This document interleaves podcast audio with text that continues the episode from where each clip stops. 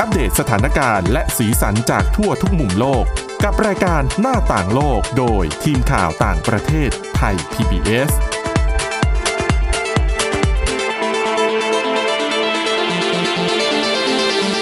สวัสดีค่ะ ต้อนรับเข้าสู่รายการหน้าต่างโลกนะคะ มาอัปเดตสถานการณ์แล้วก็สีสันจากทั่วทุกมุมโลกกับทีมข่าวต่างประเทศไทย PBS ค่ะ วันนี้ก็อยู่กับคุณวินิษฐาจิตกรีนะคะ แล้วก็ดิฉันทิพย์ตะวันเทระในยพงค์ค่ะ สวัสดีค่ะ สวัสดีค่ะ วันนี้ก็วันพฤหัสแล้วนะคะ เรายังคงนำเรื่องราวที่น่าสนใจมาฝากคุณผู้ฟังกันค่ะวันนี้ เรื่องแรก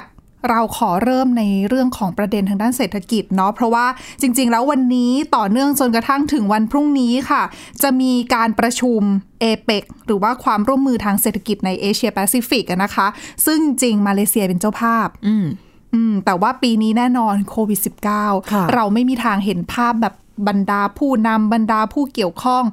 เดินทางมาประชุมนะ ก็เป็นประชุมออนไลน์ เหมือนกับอาเซียน ที่ ซัมมิตนะ ที่ อ่า เรา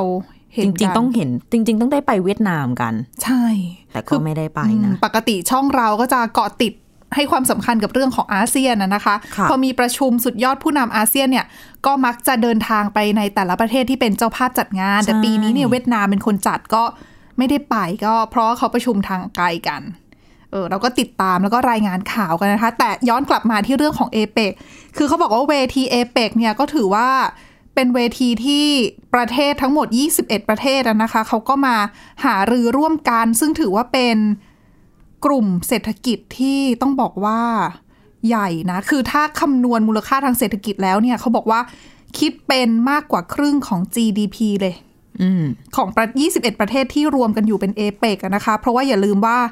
เอเปกมีทั้งสหรัฐอเมริกา แล้วก็จีนรวมอยู่ด้วยเออ ค่ะ ก็คือเป็นเบอร์หนึ่งแล้วก็เบอร์สองของขนาดเศรษฐกิจที่ใหญ่ที่สุดในโลก อืม เขาบอกว่าการหารือในปีนี้แน่นอนว่าสหรัฐอเมริกา ถึงแม้ว่าเราจะมีผู้ชนะคนใหม่แล้วนะคะ ค่ะ ผู้นำคนใหม่ว่าที่ก็เขาจะเริ่มรับตำแหน่งในปีหน้าดังนั้นเนี่ย ภายในปีเนี้เอเปกก็คนที่เป็นผู้นำสหรัฐก็ยังคงเป็นโดนัลด์ทรัมป์อยู่เหมือนเดิม ใช่ และแน่นอนว่าโดนัลด์ทรัมป์ก็เป็นคนที่ค่อนข้างที่จะให้ความสำคัญกับในเรื่องของในประเทศมากกว่า แล้วก็มีแนวนโยบาย ทางการค้าที่ค่อนข้างที่จะปกป้องสหรัฐซะส่วนใหญ่ดังนั้นเนี่ย ค่ะ เขาก็เลยมองว่า รอบเนี้ยทรัมป์อาจจะไม่ไม่ได้ให้ความสำคัญกับเอเปกเหมือนเช่น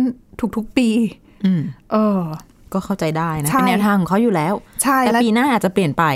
อืมและที่สำคัญเขาบอกว่า คือช่วงนี้ทรัมป์เขาก็ไปให้ความสำคัญกับเรื่องของการต่อสู้ในคดีความต่างๆ เรื่องของการเลือกตั้งอะนะคะ ที่จะจบก็ไม่จบสักที เนอะ ดูก็ไม่น่าจะยอมง่ายๆ เนาะ ใช่ ล่าสุดก็เห็นข่าวก็คือ เก็บตัว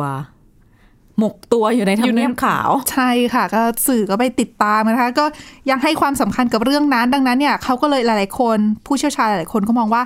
เอเปกเนี่ยก็น่าจะไม่ใช่เวทีที่สหรัฐจะให้ความสำคัญเท่าไหร่สำหรับในครั้งนี้อะนะคะ ดังนั้นเมื่อสหรัฐถอย แน่นอนว่าคนที่เข้ามาคว้า อืม ความโดดเด่นความเป็นศูนย์กลาง ก็คือประเทศจีนค่ะ เขาบอกว่าจีนเนี่ยไม่พลาดที่จะคว้าโอกาสนี้นะคะ โดยสีจิ้นผิงประธานาธิบดีจีนเนี่ยจะเข้ามามีบทบาทในการที่เหมือนกับ เป็นให้เขาเรียกว่าอะไรอะ keynote speaker อะ อ่า พูด มาให้ สุนทรพจน์อ่าของงานเอเปกในครั้งนี้อะนะคะ โดยเขาจะมุ่งเน้นไปที่เรื่องอนาคตของความร่วมมือระหว่างประเทศ ค่ะ ซึ่งเขาบอกว่าเนี่ยแหละ สีจิ้นผิงจะมาใช้เวทีเนี้ยในการที่โชว์ศักยภาพของจีน แล้วก็ทำให้ทั่วโลกเห็นนะนะคะว่าจีนเนี่ยก้าวขึ้นมาแย่งชิงพื้นที่ของสหรัฐอเมริกาได้ อืม ดังนั้นน่าจับตามองดีทีเดียวนะคะว่า จีนเนี่ยจะใช้โอกาสเนี้ยทำอะไรบ้าง เพราะว่าหลังจากก่อนหน้านี้ที่มีการประชุมอาเซียนซัมมิตที่เราเกริ่นไปที่เวียดนามเป็นเจ้าภาพนะคะ ก็มีการลงนามเอ่อข้อตกลง ดิฉันก็จำชื่อภาษาไทยยากหรืออาเซบ ความ ความตกลงทางหุ้นส่วนทางเศรษฐกิจ หุ้นส่วนยุทธศาสตร์เศรษฐ แล้ว กิจ แต่บางคนก็บอกว่าไม่มี แล้วแต่จะแปลใช่ไหม ใช่ อืม ส่วนใหญ่คือถ้าเป็นเอกสารของกระทรวงการต่างประเทศส่วนใหญ่เขาจะใช้ความตกลงหุ้นส่วนทางเศรษฐกิจระดับภูมิภาค อืม อ่าหรือว่า RCEP นะคะ เดิมเนี่ยจะมี 16 ประเทศ ก็คือ 10 ชาติอาเซียนกับอีก 6 ประเทศ คู่เจรจาก็คือ จีน ญี่ ญี่ ปุ่ ปุ่ น น เกาหลีใต้ อินเดีย ออสเตรเลีย นิวซีแลนด์ ค่ะ แต่ว่าปีที่แล้วที่ไทยเป็นเจ้าภาพพยายามผลักดันเหลือเกินนะคะ เรื่องนี้แต่อินเดียก็ออกมาประกาศว่าจะไม่ร่วมนะ ก็คือปีที่แล้วเนี่ย คือไทยเราอ่ะ ตั้งความหวังมากว่าจะเป็นเจ้าภาพที่ผลักดันให้อาเซบประสบความสำเร็จได้ในที่สุด แต่ก็ไปติดที่อินเดีย ใช่ค่ะ แล้วก็ลงนามกันไม่ได้นะ โดยอินเดียเนี่ยเขากลัวว่า เดี๋ยวของราคาถูกจากจีนเนี่ยไหลทะลักเข้าไปในประเทศ อ่า แล้ว ใช่ แล้วภาคการผลิตของเขาเนี่ยไม่ได้มีศักยภาพในการที่จะมารองรับตรงนี้ ถ้าจำไม่ผิดก็เป็นพวกผลิตภัณฑ์นมอะไรต่างๆ ที่เรียกว่าก็กลัวเสียดุลการค้าว่างั้นเถอะ ใช่ค่ะ แต่คือจริง ๆ อ่ะอาเซบเนี่ยอินเดียเขาจะได้ประโยชน์จากการที่เขาส่งออกแรงงานที่เป็นคนของเขานะ เพราะว่าเขาคนเยอะใช่ไหมดังนั้นเนี่ยเขาส่งออกแรงงานไปทำในทำงานในแต่ละประเทศได้เนี่ย ก็นำเงินกลับเข้าประเทศได้เหมือนกัน ค่ะ แต่ว่าด้วยความที่รัฐบาลของนเรนทราโมดี นายกรัฐมนตรีอินเดียเนี่ยเขามองว่าช่างน้ำหนักดูแล้วเนี่ย ดูเหมือนว่าเขามองว่าอินเดียจะเสียมากกว่า ก็เลย ได้ เอา ไม่คุ้มเสีย ใช่ตัดสินใจว่าอ่ะไม่ร่วมนะ ก็ดังนั้น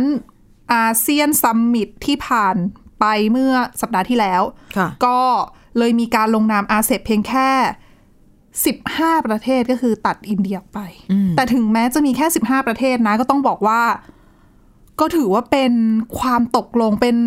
ข้อตกลงการค้าเสรีที่ใหญ่ที่สุดในโลกนะคะ ค่ะ เพราะว่า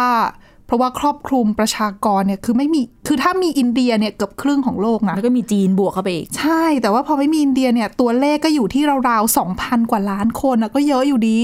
รวมทั้งตัวเลขมูลค่าทางเศรษฐกิจก็หนึ่งในสามของโลก ดังนั้นก็เลยเป็นเป็นสิ่งที่มีความสำคัญทำให้ พอเขาลงนามกันเสร็จแบบนี้หลายคนก็เลยจับตามองในเรื่องของ ท่าทีของสหรัฐอเมริกา เพราะว่าก่อนหน้านี้ตัวไบเดนเองว่าที่ผู้นำคนใหม่เนี่ยก็ประกาศไว้แล้วว่า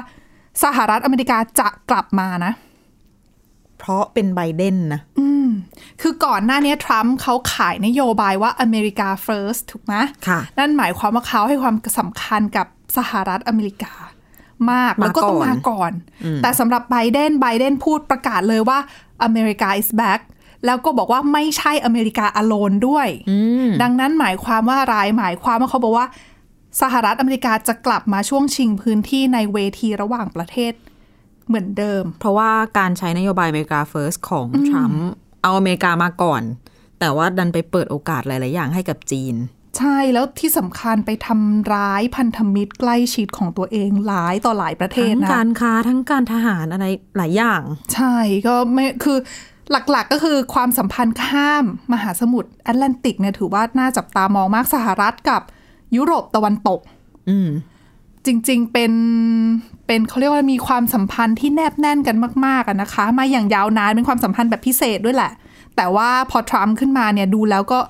ระหองระแหงกันพอสมควรโดยเฉพาะกับนายกรัฐมนตรีเยอรมนี แล้วก็มีเรื่องนาโต้ด้วยใช่ไหม ใช่ค่ะ หนึ่ง โอ้โ ในประเด็นที่ทำให้ระหองระ ซึ่ง แหงกัน พอมีปัญหาแบบนี้โอ้โหยุโยงกันไปเรื่องของความสัมพันธ์ระหว่างประเทศต่างๆ แล้วก็ความขัดแย้งที่เกิดขึ้นน่ะนะคะ ก็ดังนั้นเนี่ยอะกลับมาที่เรื่องของเศรษฐกิจเขาก็บอกว่าไบเดนกลับมาแบบนี้ สหรัฐอเมริกากลับมาแบบนี้ เรื่องข้อตกลงทางการค้าจะเอายังไง เพราะว่าก่อนหน้าเนี้ทรัมป์เขาก็ประกาศ ถอนตัวนะคะจาก TPP หรือว่าความตกลงหุ้นส่วนทางเศรษฐกิจ ภาคพื้นแปซิฟิก ซึ่งจริงอันเนี้ยเป็นข้อตกลงที่รัฐบาลสมัยโอบามา อืม เป็นคนผลักดัน ซึ่ง ค่ะ สมัยโอบามานั่นหมายความว่าไบเดนเป็นรองประธานาธิบดีอะนะคะ ก็ แต่ มี พอ ส่วนอยู่ด้วย ใช่พอทรัมป์ขึ้นมาทรัมป์ก็ปัดตก คือเหมือนถอน คนละ ตัว แนวกันว่างั้นเถอะพูดง่าย อืมพอถอนตัวแบบนี้แล้วเขาก็เลยมองว่าเอ้ไบเดนขึ้นมา จะพยายามกลับมา เข้าสู่เวทีการเจรจาเพื่อลงนามใน TPP ซึ่งตอนนี้กลายเป็น CPTPP แล้วหรือเปล่า แต่หลายคนผู้เชี่ยวชาญก็บอกว่า เขาคงอ่ะไบเดนคงอยากจะกลับมาทำข้อตกลงทางการค้านะคะ เพียงแต่ว่าการจะกลับเข้ามา CPTPP นั้นอาจจะทำได้ยากสักเล็กน้อย เนื่องจากตอนเนี้ย CPTPP เนี่ยเขาก็เริ่มมีการเจรจากันไปบ้างแล้ว ขณะที่สหรัฐอเมริกาขนาดเศรษฐกิจใหญ่ เบอร์หนึ่งของโลกแบบนี้ การจะเข้ามาร่วมในข้อตกลงใด ๆ เนี่ย ไม่ใช่ว่าปุบปับทำได้เลยหนึ่งสอง คือปัญหาในประเทศตอนนี้ คือถ้าใครติดตามสถานการณ์โควิด -19 ในสหรัฐอเมริกาเนี่ย ค่ะ รุนแรงมากนะคะ และก็มีแนวโน้มจะรุนแรงขึ้นไปอีกเรื่อย ใช่แล้วพอประกอบกับการที่รัฐบาลสหรัฐเอ่อรัฐบาลของโดนัลด์ทรัมป์ที่กำลังจะไปแล้วรัฐบาลใหม่ของไบเดนที่จะขึ้นมาเนี่ย ก็เริ่มมีปัญหาในเรื่องของการส่งต่ออำนาจ ในเรื่องของการประสานงานต่าง ๆ ไม่ไม่ได้มีปัญหาเพๆราะเขาไม่ส่ง การ ไม่มีการประสาน ไม่ได้ งาน ประ เลย สานใช่ เออดังนั้นเนี่ยก็เลยทำให้หลาย ๆ คนกังวลเรื่องของสถานการณ์ในในสหรัฐเรื่องของโควิด ซึ่งไบเดนเองเนี่ยก็ประกาศจุดยืนแล้วว่าจะให้เรื่องเนี้ยมาเป็นอันดับแรก แล้วเขาก็เตือนด้วยนะไบเดนเนี่ยบอกว่า คือยิ่งทรัมป์เนี่ย ดึงเชงมากขึ้นเท่าไหร่ก็อาจจะมีทำให้มีคนตายเพิ่มขึ้นอีก ซึ่งตอนนี้ก็โอ้โหหลายแสนแล้วสองสองแสนกว่า สองแสนน่าจะเกินสองแสนห้าไปแล้ว ใช่ ผู้ติดเชื้อนี่โอ้โห ไม่กี่วันก็เพิ่มขึ้นเป็นล้านนะ ตอนนี้ บ้า สิบเอ็ดล้าน สิบเอ็ดล้านกว่าแล้ว น่าจะใกล้ๆสิบสองแล้วมั้งคะเพราะเพิ่มวันหนึ่งเป็นแสน ใช่ แสนกว่าเราบวกเลขกันไม่ทันเล เอย นะ อคือตกใจคือมองอีกทีแบบผ่านไปสามสี่วันอ้าวแต่ ใช่ใช่ เพิ่มอีกหนึ่งล้านเหรออะ เผ ไร ลอ เงี้ย เผลอแป๊บเดียว เออ จากสิบกลายเป็นสิบเอ็ด แล้วลองคิดดูว่าแน่นอนว่าตัวเลขของผู้ติดเชื้อเพิ่มขึ้น ก็ตต้องตามมาด้วยเรื่องของคนเข้าโรงพยาบาลเยอะขึ้นทำลายสถิติแทบไม่เว้นแต่ละวันเลยนะคะ สถิติเยอะมากเหลือเกิน ใช่ ดังนั้นภาคโรงพยาบาลเอ่ยระบบสาธารณสุขเอ่ยก็ค่อนข้างที่จะรับภาระหนัก ใช่ อืมก็ต้องติดตามดังนั้นเนี่ยเขาเลยบอกว่าไบเดนน่าจะไปให้ความสำคัญกับปัญหาภายในประเทศโดยเฉพาะเรื่องของโควิด -19 ซะส่วนใหญ่ เรื่องของการเจรจาทางการค้าเนี่ยอาจจะทำไปด้วยแหละ แต่ว่าไม่ได้ให้ความ ไม่ได้ให้น้ำหนักมันเยอะอะดัง เดี๋ย นั้น วจัดการในประเทศให้เสร็จก่อน ถูกต้องดังนั้นช่วงนี้นะคะ จีนเนี่ยเลยต้องรีบทำคะแนน รีบคว้าพื้นที่เอาไว้นะคะ เร่งทำทำคะแนนสร้างอิทธิพลในพื้นที่นี้ เพื่อถ้าไบเดนกลับมาสหรัฐอเมริกากลับมาเนี่ยอาจจะต้อง ให้ให้รีบทำแต้มต่อไว้ก่อนนะ ใช่ เดี๋ยวเขากลับมา ใช่เพราะเดี๋ยวเดี๋ยวเขาวิ่งตามไง อ่า เออแต่ทันเมื่อไหร่ก็ไม่รู้นะคะ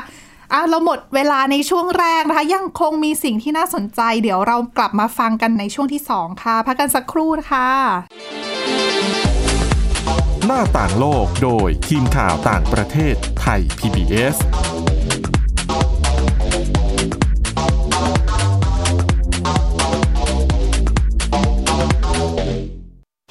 อยู่ที่ไหนก็ติดตามเราได้ทุกที่ ผ่านช่องทางออนไลน์ จากไทย PBS Digital Radio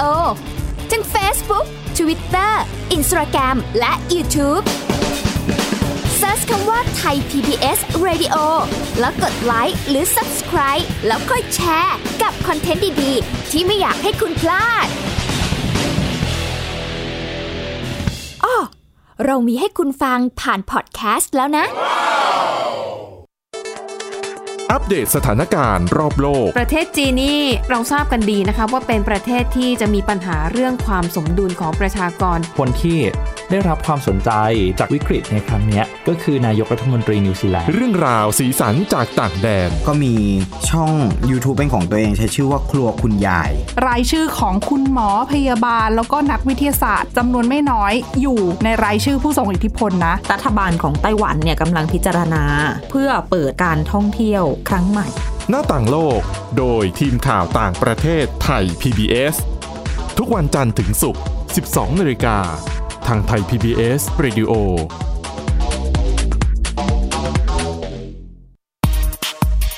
เพราะวิทยาศาสตร์อยู่รอบตัวเรา มีเรื่องราวให้ค้นหาอีกมากมาย เทคโนโลยีใหม่ ๆ เกิดขึ้นรวดเร็ว ทำให้เราต้องก้าวตามให้ทัน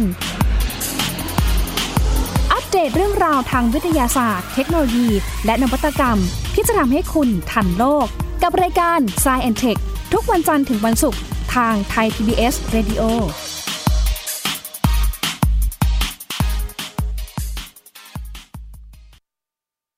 มากกว่าด้วยเวลาข่าวที่มากขึ้น จะพัดพาเอาฝุ่นออกไปได้ครับ มากกว่า ให้คุณทันในทุกสถานการณ์ ตามที่กฎหมายดังกล่าวกำหนดเอาไว้ มากกว่ากับเนื้อหาเที่ยงตรงรอบด้าน นำมาใช้ในคดีเมาแล้วขับ มากกว่าในทุกทางออกของสังคม ป้องกันไม่ให้ปัญหาเกิดขึ้น มากกว่ากับข่าวรอบวันในทุกมิติ เครนก่อสร้างเกิดอุบัติเหตุขึ้น มากกว่าด้วยการวิเคราะห์ที่ตรงจุด ความพยายามของภาครัฐที่จะแก้ปัญหา และมากกว่ากับทีมข่าวมืออาชีพ ข่าวไทย PBS ให้คุณได้มากกว่า หน้าต่างโลกโดยทีมข่าวต่างประเทศไทย PBS สวัสดีค่ะ ต้อนรับกลับเข้าสู่ช่วงที่ 2 ของรายการหน้าต่างโลกนะคะ จากเรื่องของสหรัฐอเมริกาคราวนี้เรามาพูดเรื่องของที่เจาะไปในประเด็นเกี่ยวกับโควิด -19 กันบ้างนะคะ เพราะว่ามีเรื่องที่น่ายินดีในช่วงสัปดาห์ที่ผ่านมาคือ พบความคืบหน้า มีการประกาศความคืบหน้าในเรื่องผลการทดลอง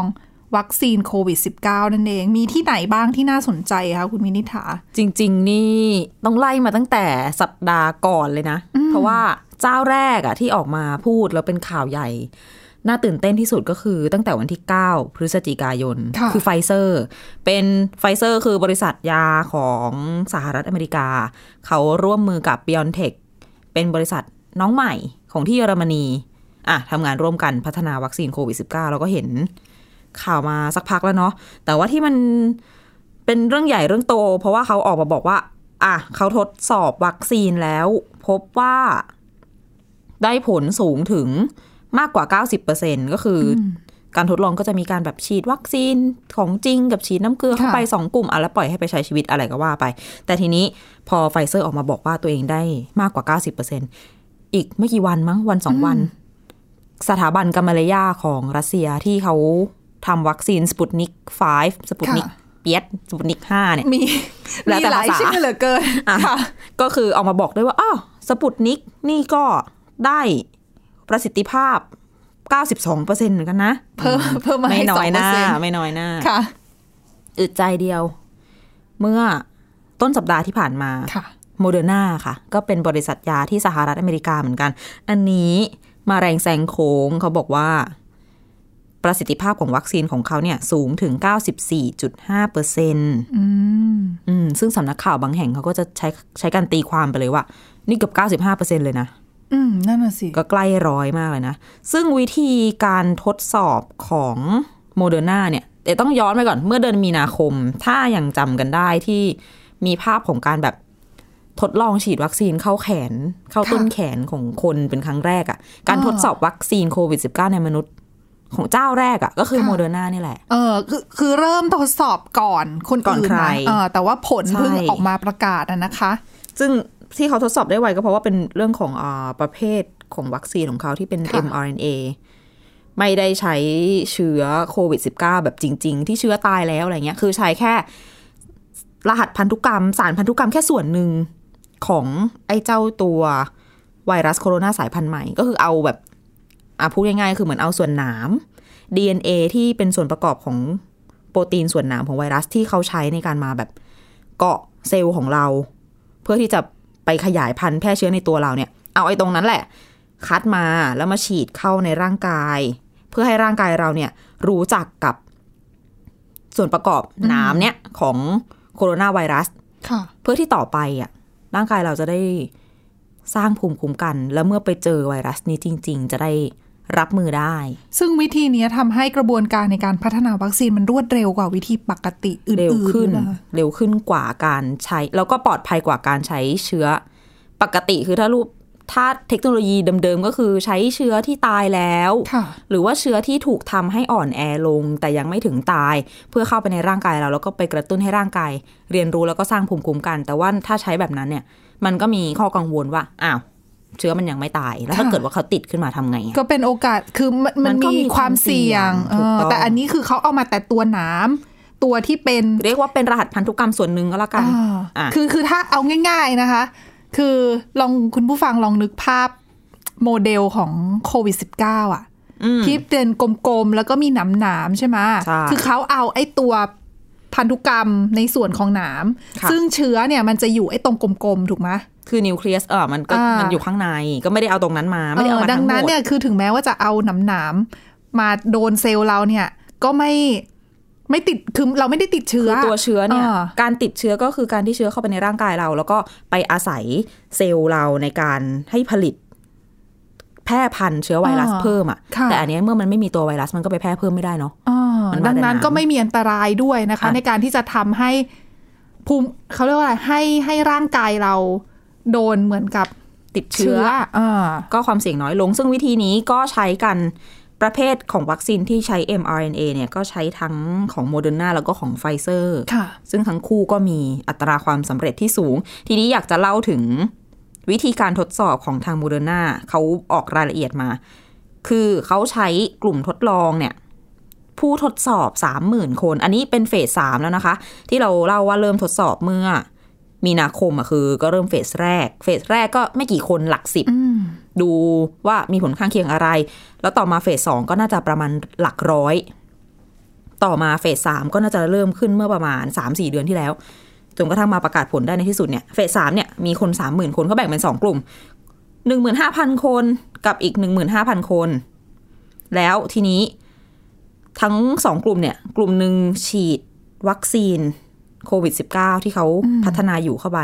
แต่อีกกลุ่มหนึ่งเนี่ย ฉีดอะไรก็ไม่รู้ เรียกว่าเป็นวัคซีนปลอม แต่ไม่ได้มีผลต่อร่างกายนะ แต่ ล้วย่า ก็ ง คือไม่ ฟเซบอกร์ะ ไม่บอกคนที่ถูก ใช่ ฉีด ใช่คุณจะ อ่า ไม่รู้ตัวว่าคุณได้อะไรเข้าไป อย่างไฟเซอร์เนี่ยเขาบอกเลยว่าเขาฉีดน้ำเกลือให้แต่ไม่ได้ไม่ได้บอกคนที่ฉีดนะ เออ บอก คือ นักข่าว คือให้คนที่อาสาสมัครมาทดสอบเนี่ยไม่รู้หรอก ใช่ ว่าตัวเองได้วัคซีน ถูก จ ต้อง ริง ๆ หรือไม่จริงอะนะคะ แล้วผลของโมเดอร์นาก็คือ 15,000 คนที่ได้รับวัคซีนไปเนี่ย ติดโควิด -19 นะ มีติด 5 คนห้า โอ้ก็ คน น้อยมากเลยนะคะ น้อยมาก แล้วถ้าเทียบกันกับอีกกลุ่มหนึ่ง15,000 คนที่ไม่ได้รับวัคซีนก็ออกไปใช้ชีวิตทั่วไป ติดโควิด -19 90 คน อืม ในจำนวนนี้ 90 คนมี 11 คนที่อาการหนัก แต่ว่าในจำนวนของ 5 คนที่ฉีดวัคซีนแล้วติดโควิด เนี่ย ไม่มีอาการหนัก